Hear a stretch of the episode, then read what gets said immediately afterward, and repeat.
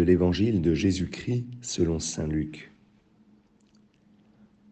En ce temps-là, quelques Sadducéens, ceux qui soutiennent qu'il n'y a pas de résurrection, s'approchèrent de Jésus et l'interrogèrent.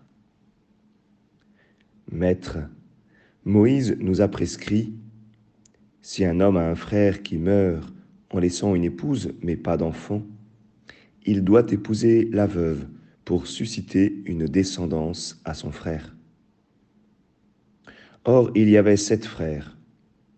Le premier se maria et mourut sans enfant. De même, le deuxième. Puis le troisième épousèrent la veuve, et ainsi tous les sept. Ils moururent sans laisser d'enfant. Finalement, la femme mourut aussi. Eh bien, à la résurrection, cette femme-là Duquel d'entre eux sera-t-elle l'épouse, puisque les sept l'ont eue pour épouse?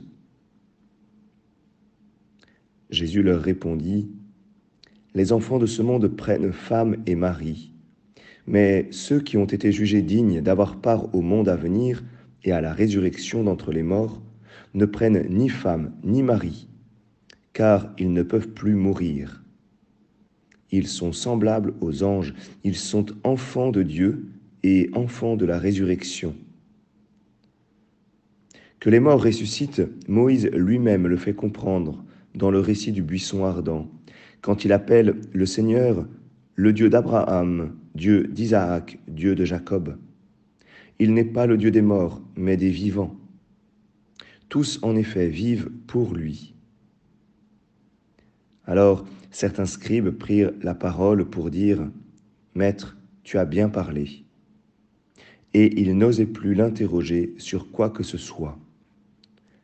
Acclamons la parole de Dieu.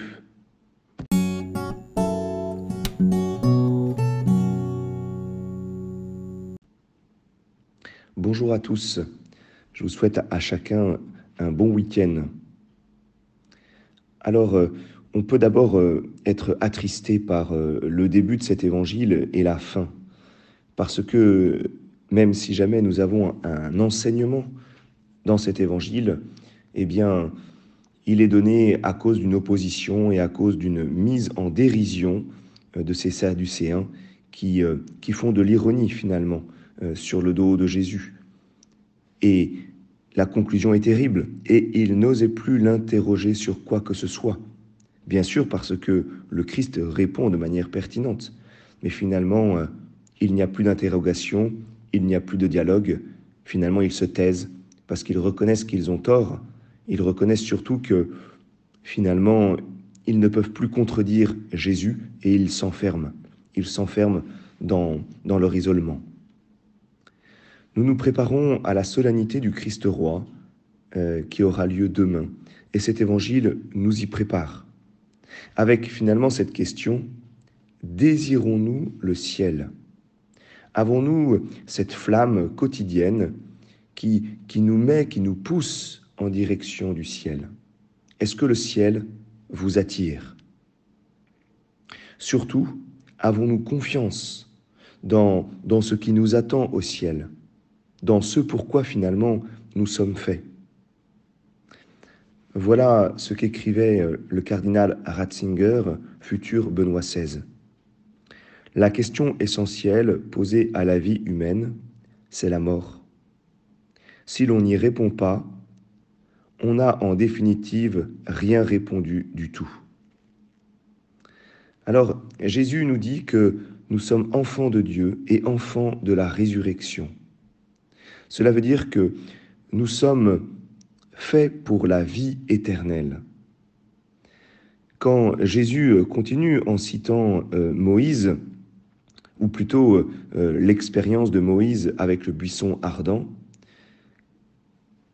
il dit, euh, il appelle le Seigneur le Dieu d'Abraham, Dieu d'Isaac et Dieu de Jacob. C'est-à-dire Dieu d'Abraham qui est, qui est, pardon, qui était, qui est et qui est toujours.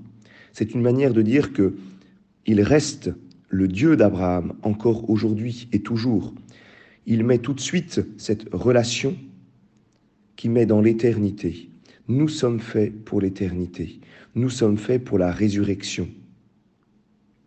Et alors, il ne s'agit pas de rentrer dans cette espèce de, casuistique, de cette ironie des Sadducéens, avec euh, la loi qu'ils donnent, où finalement on en arrive à un cas improbable, où on aurait eu comme sept époux.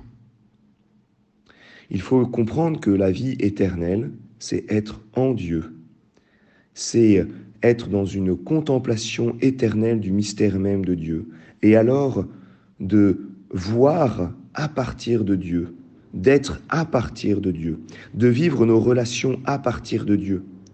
Alors, euh, pas d'inquiétude, bien sûr, au ciel, nous continuerons à avoir nos relations avec peut-être l'époux ou l'épouse que vous avez eu, l'époux ou l'épouse que vous avez, nous continuerons nos relations avec nos frères et sœurs, avec nos amis, mais tout sera radicalement différent, car ce sera à partir même du mystère même de Dieu. C'est finalement cette vie, cette vie complètement déployée que nous vivrons dans la vie même de Dieu. C'est ce à quoi nous sommes appelés.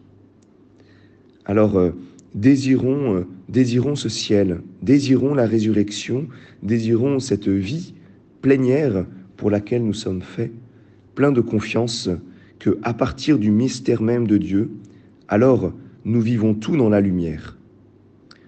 Je vous souhaite une belle préparation à la solennité de demain.